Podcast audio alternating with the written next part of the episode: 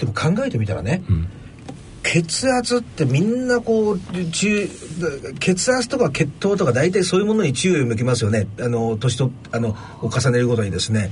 その血圧だけ測るけどその原因についてのデータが一個もないっていうのはまたちょっと不自然な話ですよね、うん、あの健康診断のテーマでね。まあ確かにね。至極なんかそのお尿中のナトリウムなりクレアチニンなりを調べるっていうのは、うん、先生とかが温度をとって何年かしたらなんかもっとなんか一般化する感じがしますね。でこれがねものすごくお金かかったりね、はいはい、患者さんに辛い思いさせるとかね、はい、それはちょっとねそうですよね。しにくいですよね。尿なんてだってほっといたってどっかしなきゃなんですから、ね、同じことなんですから。はいはいはい。先生他になんか気をつける物質ってあるんですか、ええ。それでね、ええ。えー、ですからまあ食べ物でいうとあの食べ過ぎ肥満ですよね。肥満ね。ね、うん、これはねあの結構やっぱり多いですよ。はい。それであの肥満の指数として、あの体重とねあの身長、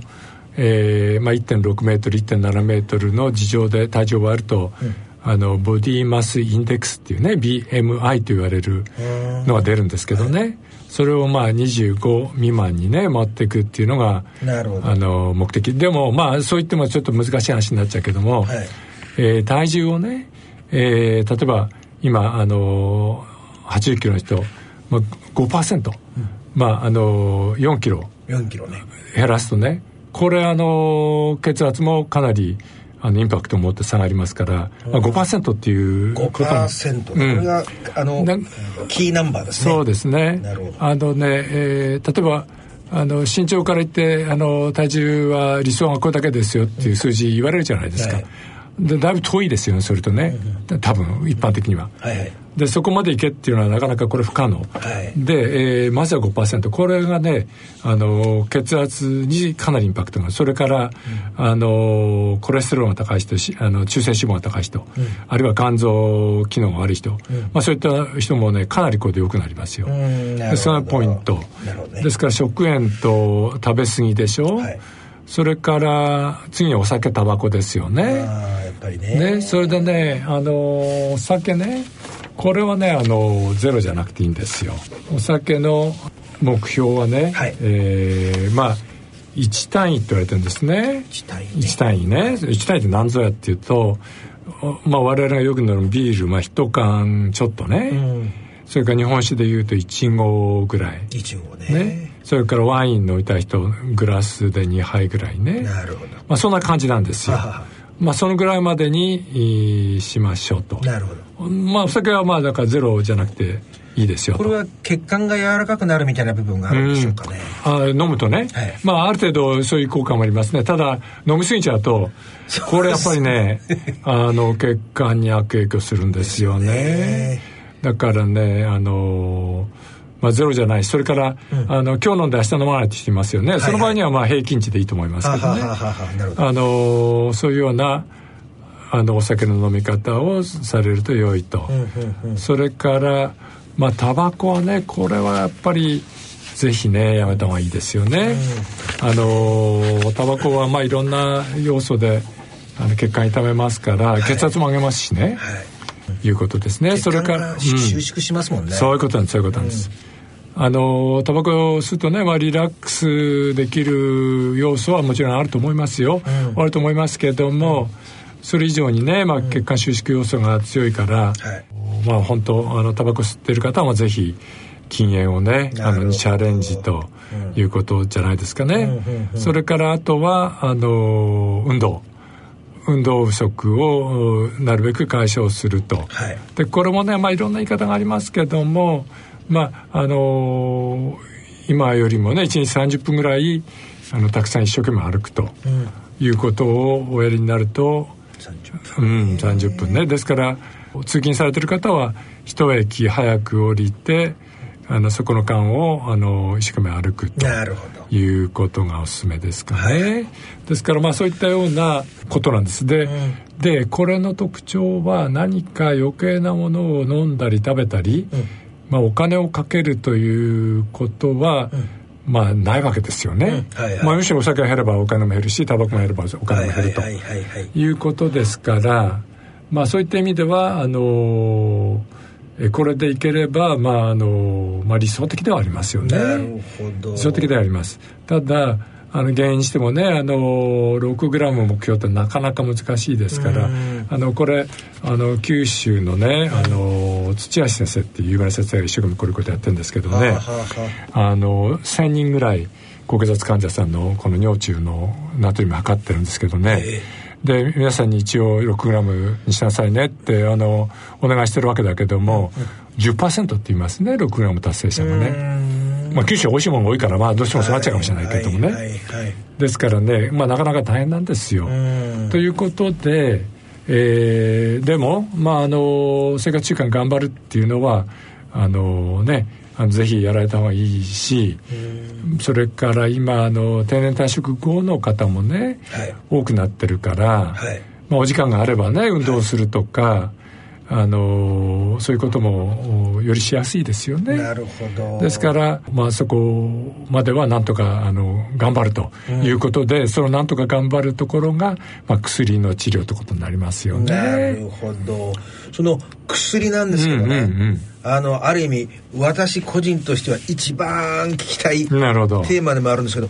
薬ってどういう薬が使われるんですか？その、はい、あの効能的にですね。そうですね。それであのねあの患者さんとしては薬使う以上は、はい、えー、ね薬で嫌なことがあると嫌だと、はい、あるいは薬で治療すればそれなりにあの先ほど出てきた脳卒中とか心不全とか心梗塞が起こらないようになりたいですよねってありますよね。それからあの一方ではねあの血圧が高い場合にさっきもちょっと出てきましたけども血管がもうあの少し、あの細くなっちゃってるから、圧力が高い方が、まあ、流れが良いから、はい。まあ、いいんじゃないのっていう考えもあるわけですよ。でそれはもうもう昔からそういう議論はあるんですよね。それでえーまあ、血圧があの1905年から測られるようになって、はい。えー、その後あのまあ、そういう血圧についてのいろいろなあの調査研究が行われていったわけですけれども、はい、それから、まあ、約50年してね、え血圧について、まあ、薬、まあ、確かなある程度こういう薬があいいんじゃないかっていうことがようやく出始めたんですね、はい、まあ、戦後ってことですよ、はいはい、ね、それでただまあそういう時代背景もありますので、うん。まあ、しっかりした治療もないと、うん、まあ下げちゃうと逆にままずく悪いんじゃないのっていうあのー、思いも、それなりに皆さん共有されてると医学界も一般者もね、はいはい、そういう時代背景が、まあ、戦後10年ぐらいあったわけですよ。ででもそういった時代でようやくあの高血圧の薬の、うん、まあ、今ではまああまり使われなくなってますけれども、うん、その原型みたいなものがあのできてきたんですね。それがそのアメリカでできました、うん、そして、えー、当時そのアメリカは第二次世界大戦が終わって、えー、そこで戦ってきたあの軍人さん、がまあリタイアするじゃないですか。はいはい、でまああのベテランあるいは在郷軍人って言われる人たちね、はいはい、まあ、結構5060で、まあ、お元気だけどあの、はい、リタイアしてい。る人が、はい、まあ、いるわけいっぱいいるわけですよね。はいはい、でアメリカはそのそういう旧軍人さんに、まあ、今はちょ若干あの厳しくなったみたいですけどもあの医療費ただとかね。あります、ね、ものすごくね手厚くねあのなんていうの感謝の意を政府として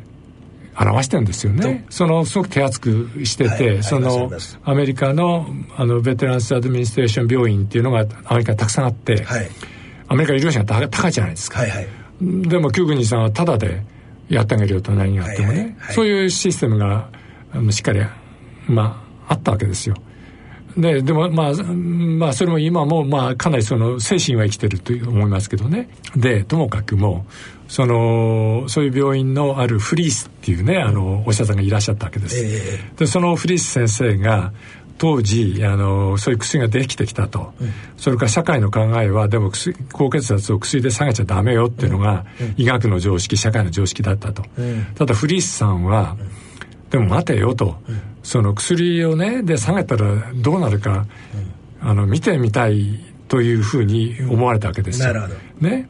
でも彼一人で思ってもダメで、まあ、共同研究者が募られたわけですけども、うん、それプラスその軍軍隊から戻ってきた、元気だけど血圧が高い、うん、あの男性の軍人上がりの人にこう頼み込んだわけですよ。いそうですよね。元気な人の方が血圧が高そうな感じしますもんね。そういうことする。元気なあの男性に頼み込んだけ。ど何をって言うと薬がこうできてきたんですよと、えー、ね。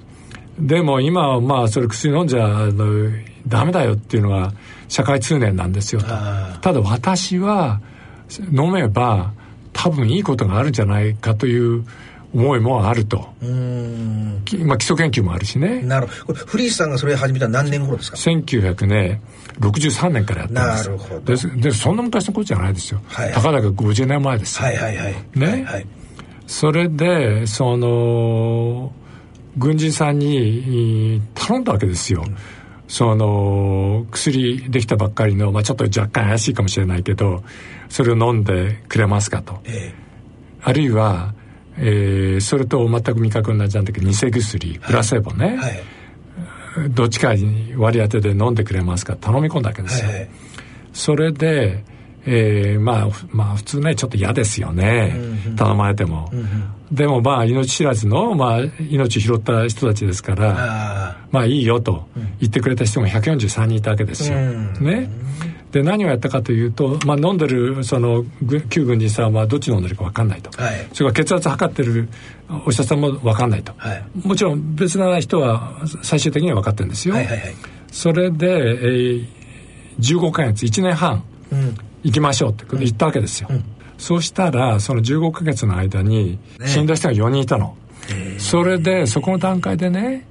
じゃあどっち飲んでたのっていうふうにねキー。オープンしたわけですよ、はいはい、そうしたら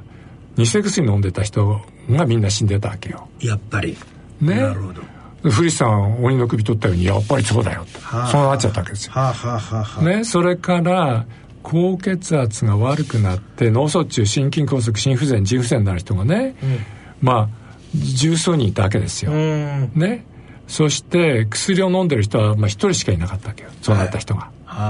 ね。のあのプラセボ偽薬だった人では十数人になっちゃった。結果歴然ですねだけど。ね。なるほど。いいですか？なるほど。でまあこうなると結果歴然じゃないですか。はい。で古市さんの偉かったところは、というかその参加したその軍事さんが偉かったところは偽薬あるいは高圧薬わからない状態で飲んでくれたところですよね、これがもし薬だけ飲んでくれちゃってるとすると、うん、人具合悪くなって70人のうち一人だけ具合脳卒中になった人がいるとうつになった人が一人いると、うん、そうするとこの薬はうん良かったの悪かったの？分かんないじゃないですか。そうですね。比較の対象がない、ね、そうそううつ病になっちゃったから、はい、このこんなもんとんでもないよっていうことになるかもしれないし、はいはい、飲んでても脳卒中になっちゃうのみたいな話になるじゃないですか、ところがプラセボ飲んでる人がこれだけいたからえこれこんな違うの？ってことが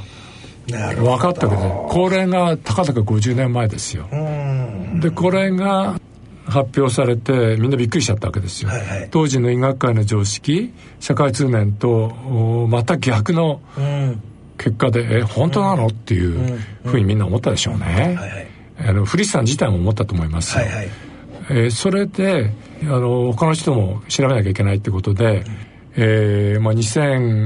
2009年今でもやってるんですけどもの段階でとにかく薬であの血圧上の血圧を10下の血圧を10下げると、うん、心筋梗塞になる人は20%減ると。脳卒中になる人は40%減ると、うん、そういうことになったのね、うん、でですから、まあ、ある集団で1000人脳卒中になっちゃう人がいたとして、はい、それが600人になると。400人の人はならないで済むと。そういう理論。でもだから600人の人になっちゃうからまあパーフェクトではないですよね、はいはいはい、そういうことではあるんだけども、はいはい、そういうこと。心筋梗塞も同じ、うん、ですからそういった意味であのただね400人に、まあ、入れればこれはすごくありがたいわけだから、うんうん、薬によって治療をしていこうということになって、まあ、今日に至るわけですよね。なるほど、うん。えー、血圧を下げる薬、まあ、高圧薬って言いますけどね、はい、それであの重要なことは血圧が、まあ、しっかり下がってくれることと、はい、まあ、副作用があって嫌ですよね。はいはい。えー、その2つ副作用少ないこと、はい、でその代表選手2つ、うん、それがあカルシウム拮抗薬っていうグループの薬。カルシウム。拮抗薬ね、はい、それからもう一つこのちょっと英語になっちゃいますけども、はい、ARB ARB、A アンジオテンシン受容体拮抗薬っていうグループの薬。その2つが代表なんですよ。それでねちょっと以前お話したんですけども、私がこの高血圧研究に入るときに、レニンアンジオテンシンっていうのが血圧を上げる物質だってことが4 5 0年前に言われてはいはいはい。前回ねお話になられましたね。あの興味ある物質だよって話になってたからまあこの世界に入っちゃったんですけども、はいはいはい、このアンジオテンシン2っていうものがね、うん、私たちの動脈の壁につくとその動脈をねギュッとね収縮させるんですね。ですのでその動脈に壁にくっつくところに受け皿があるわけです。それが受容体なんですけども、はいはい、そこにこの入って、うん、このアンジオテンシン2があ作用しにくくするので拮抗薬ね。ですのでこれも非常にいい薬で。ブロックするってことですね。そうなんです。それでシルニジピンは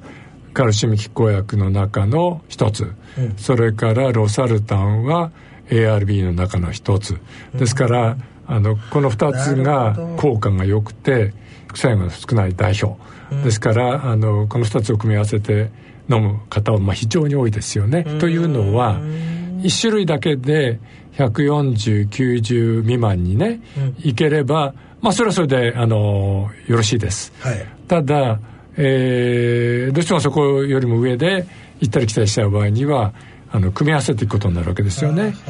これ作用の仕方が違いますので、はい、効果が、えー、よりよく出るので、はい、血圧がもう少し下がるとい。うことで、はい、あの目標値14090未満に到達しやすくなると。でこれで、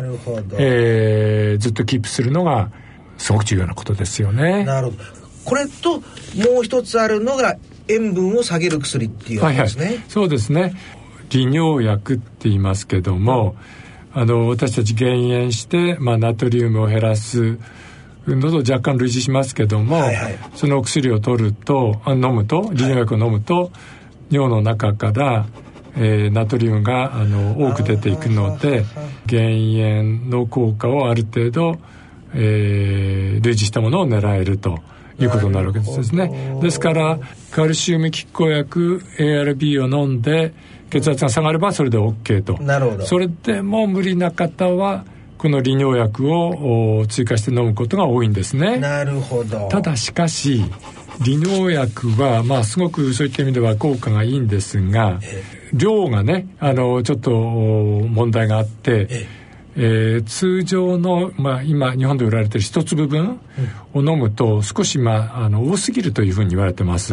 というのは、えー、多すぎた結果、えー、少し血糖値が高くなるとかね。あるいは尿酸が高くなるとか。なるほど。別なね要素が起こってくるんで。なるほど。あの今の考えとしては、まあ、通常お医者さんもう今減らして出しますけどもまあ、一粒じゃなくてそれを半分をね、あの飲んでいただくようにお出しすることがまあ一般ですね。なるほど。えー、で、えー、これはもう本当の最後の最後のあの、うん、あれですけど。今聞いているですね、えー、リスナーの方に向けてぜひともお血圧の、うん、日本の権威としてですね、うん、一言メッセージをお願いできれば。はいあのまあ、高血圧はね非常にあのしばしば皆さんの中にもある状態ですよね。はい、であのー、まあ、生活習慣ね、はい、えー、これはあのー、先ほどちょっと申しましたような点っていうのはあのとにかくお金がかかりませんから、はい、あのできることはぜひやられるといいと思いますよね。ね。それから、まあ、健康診断もではなくていいかもしれませんがとにかくたまには受けて血圧を測ってもらうと。なるほど。で140 90これ高血圧ですから、はい、それを超えていた場合にはもう一回生活習慣をあの見直していただいてねあの行くと、それで、えー、それでもやっぱりあの何度か見ても高い場合には、えーまあ、薬の治療も考えてお近くの内科のお医者さんとぜひまあ相談するということをされていいんじゃないでしょうかね。なるほど。それで、まあ、今いろいろあの申し上げてきたことっていうのは、はい、あの日本も世界もですけども、まあ、これまでのね、まあ、高血圧患者さんがまあそのボランティアの患者さんとしてね、うん、まあ、参加していただいた、まあ、臨床試験あるいはあの疫学研究からあのこういうことをまあ言えるようになってるっていうことなんで。うんまあ、これからのあの患者さんもあのぜひねそういうことも念頭に入れて、まああのえー、お医者さんから、まあ、あのいろいろ相談があった場合にはあのぜひご理解いただいてですねあのそういう研究に参加していただくと、うん、まあ、大変あの日本世界に貢献できるのではないかなというふうに思います。なるほど。私個人として非常にこの記憶に残るですねあのー機会だったなと思います。本当にあのありがとうございました。はいどうもありがとうございました。